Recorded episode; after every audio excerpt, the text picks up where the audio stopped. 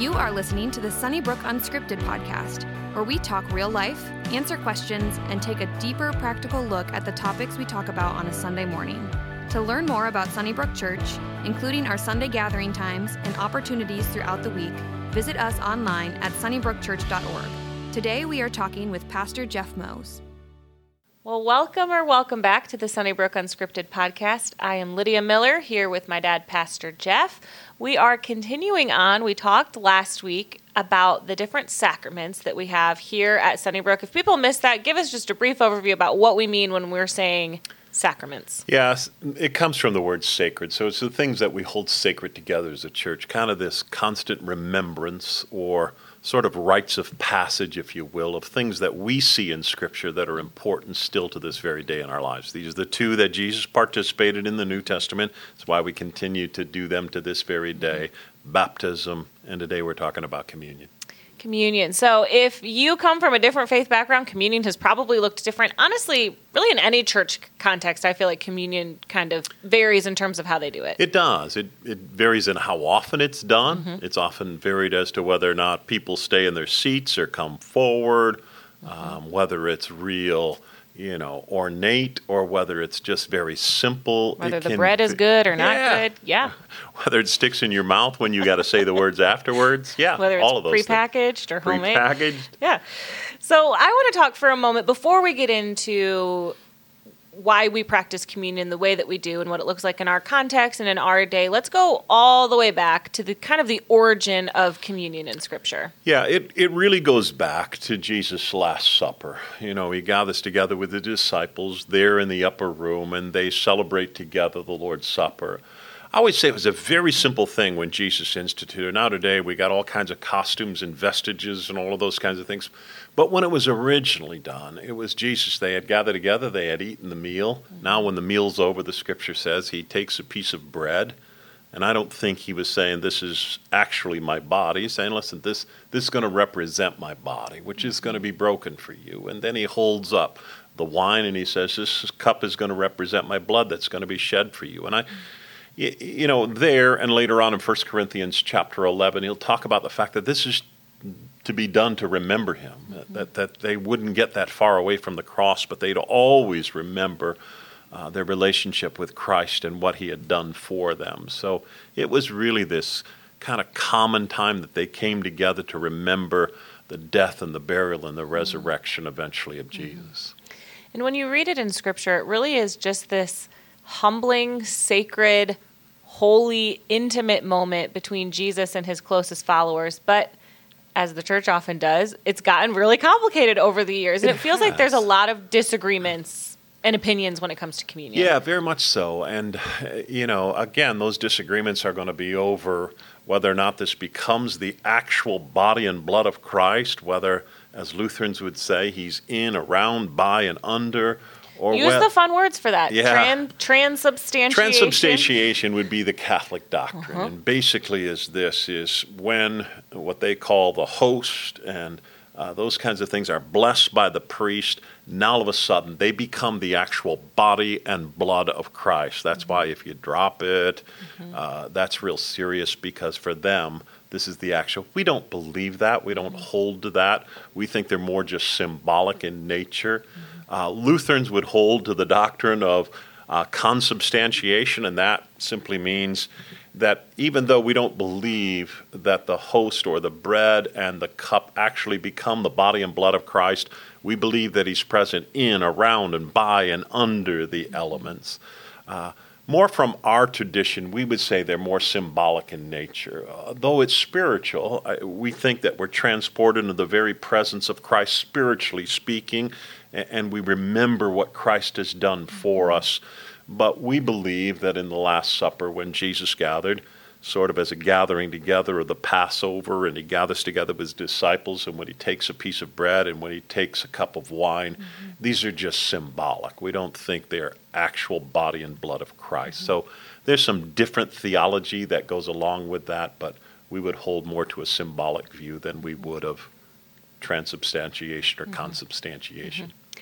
Now, I obviously grew up taking communion always in your churches, so I've always taken communion in fairly. Funny that you went fairly- to the church that fairly- I would pastor. I yeah. know. I didn't have a lot of a choice. I, No, that was we my didn't ride. give you one, I don't that think. was my ride. Um, so I was very familiar with, you know, sort of the idea that communion was passed. I remember Simeon, my little brother, always insisted on being the one to take the center cup out of the, and he would get really mad because sometimes I would get it before him and I would That take it out like and him. we'd fight. Mom would yell. Um, but I remember when Trent and I started dating, he came from a Catholic background. And I remember sitting in the service and he leaned over to me and he was like, Hey, we're all going to go up and take communion. And I was like, Sweet, I'll be there. And he was like, No, you can't. You have to, you're not allowed to participate in it. And I was like, what the world? And he sort of explained it out as best he could in kind of a quiet environment. But there is obviously a difference between we practice open communion and then there's closed communion as well. Correct. Yeah. A lot of churches will practice what's called closed communion. So maybe you've been to a wedding before or those kinds of things where they've served communion and everybody went forward except you weren't allowed to do so. And the Mm-hmm. Yeah, idea and is he said that there would be a lot of people that wouldn't go for it. I was the only one. you were the only had- one. Yeah, it was really Yeah. awkward. I remember it was my whole world when we went. But the idea was just simply this: is that you you have to be a member of that church. For them, it's a means of grace. And so, if you're not, haven't been baptized into that church and uh, following sort of the means of grace, then you're not allowed to do so. We think we practice what is known as open communion. So we say to people, and often when we what we call fence the table, and fence the table just simply means, hey, we're going to give some guidelines as to who should participate and who shouldn't. So we'll often say, hey, if you know Christ is your Savior, and then the line used to be, and you're a member of of a church of Jesus Christ and in good standing, meaning hmm. you're not under discipline, you're not living in unrepented sin, so to speak, because Scripture is going to be pretty clear in 1 Corinthians chapter 11 that when we take it in an unworthy manner, we eat and drink judgment on ourselves. So we're saying, in effect, hey, listen, uh, this is open to anybody who knows Christ as their Savior, but just make sure that you know you're right with the Lord. You've confessed your sin. You've dealt with what's going on in your life, because that's really what it's about. There, there's some moments we always have of preparation for communion where we're confessing our sin, righting relationships around us, just being aware of what's going on in our lives, and then we're taking, you know, symbolically uh, what mm-hmm. Christ has done for us. But we practice open communion, mm-hmm. meaning anybody who knows Christ is their Savior, whether they're a member of Sunnybrook or not a member of Sunnybrook, as long as they're a believer, mm-hmm. then they're invited to the Lord's table.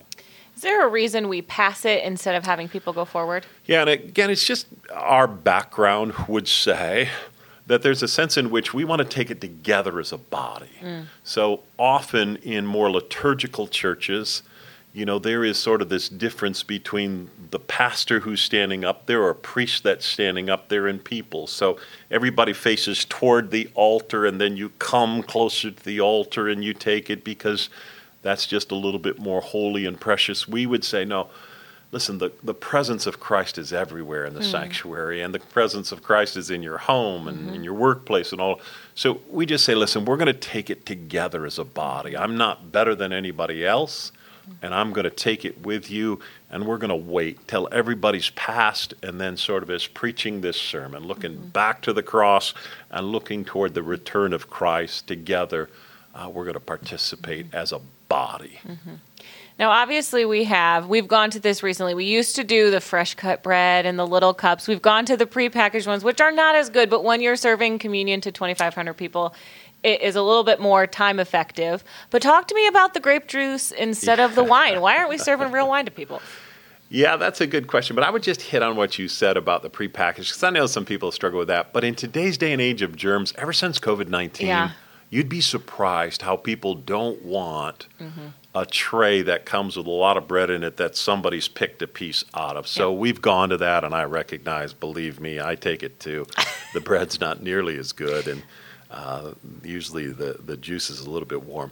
But you asked the question, why did we go to grape juice? And, and we did so actually about in the 30s. There was a sense in which we made a decision, 1930s, the Protestant church, hey, listen, we're not going to uh, take wine anymore because sort of framing things that would happen for an alcoholic if mm. somehow they were to take the wine and maybe that would take them back or mm. maybe that would cause them problems to mm. stumble. So we made a decision at that point in time as a Protestant church that we would no longer serve wine kind of in deference to those who struggled with alcohol. So that's why that's pushed in that direction again, since we think it's symbolic.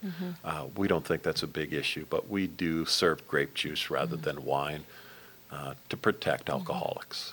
I do think it needs to be said. This holds no bearing in the conversation we're currently having, but your bread is scored for you. So he is not ripping that bread in half with incredible strength on Sunday Yeah. mornings. We've Every- cut that pretty much all the way Yeah, down the middle. everybody always says. Boy, you really do a nice job breaking that bread. Well, actually, it's Power of the Spirit. it, it's pre-done. It's- yes, we, you are set up for success Yes. there. So you mentioned this earlier, and I want to hit on this just a little bit because it's not a super fun thing to talk about, but it is an important thing to talk about. You mentioned um, the scripture where it talks about there is a way that we can kind of take communion in an unworthy manner where we drink judgment upon ourselves, which has been something that has always stood out or kind of scared me a little bit when approaching the communion table. Talk to us about what that scripture means and how we can kind of Yeah. prepare ourselves for Uh, communion. obviously, the, uh, when Paul talks about that in 1 Corinthians chapter 11, he's certainly talking about people who are non-believers. If you've never made a commitment to Christ as your Savior, then in all honesty, and we say this often at Sunnybrook, let's uh, just pass it by. If it's being passed out, just let it go. We're thankful that you're here, glad that you showed up to worship with us.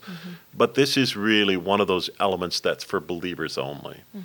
But then beyond that, I think it's critical that we prepare. In other words, we kind of examine our own lives. So, usually on social media and some other platforms, we put out, hey, here's what you do to prepare for communion.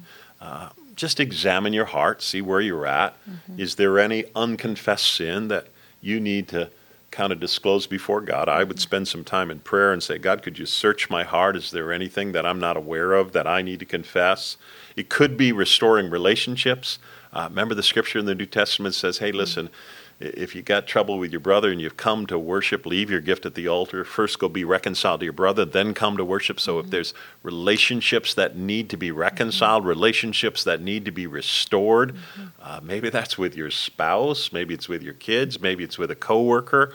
But we think those are the kind of things that can stand in in in the way of your relationship with God. Again, if there is sort of this horizontal relationship with God, we think those vertical relationships with people around you can somehow affect that. So we mm-hmm. want to make sure that they're right. But we're always trying to say the week before we participate together in communion, could you prepare your heart? Could you do some examination? Could you mm-hmm. confess your sin? Could you restore relationships around you?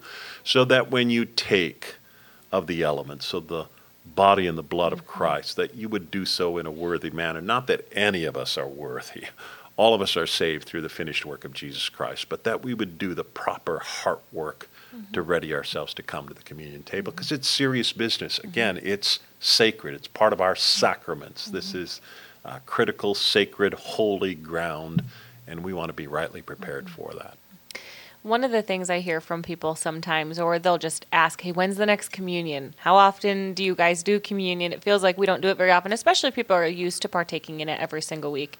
There is thought behind that, even though Yeah. it maybe feels like there's not. Yeah, this is another issue we handled years ago as elders, and we said together at one point in time, the denomination we're a part of said we needed to do it four times a year. We felt as though that wasn't enough, so it was mm-hmm. quarterly. So we've decided to do it six times a year, which would be every two months.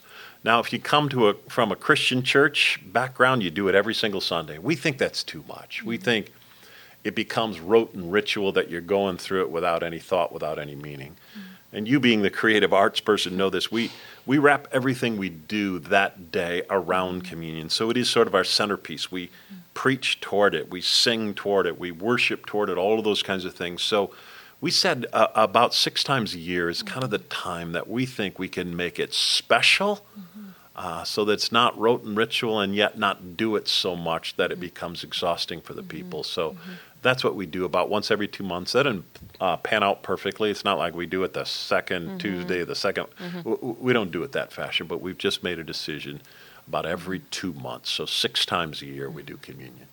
We're actually going to have this is probably the second year we've done this, but we'll be doing the service before we get to Christmas Eve. I believe it's Sunday the 17th. We'll be doing communion because it's just been a cool way to sort of, like you said, examine your heart, prepare yourself for the Christmas season and the craziness and busyness of it all. Um, so if you are wanting to have communion, make sure you are here that Sunday, December 17, and that will be a communion service for us. Well, thank you so much for tuning in and joining us today. We will see you again next time. If you were encouraged by today's talk, be sure to rate us and hit subscribe on iTunes, Spotify, or wherever you stream your podcast. To experience other talks, videos, and live gatherings, visit us online at sunnybrookchurch.org or download the Sunnybrook Church app. And again, thanks for listening to the Sunnybrook Community Church podcast.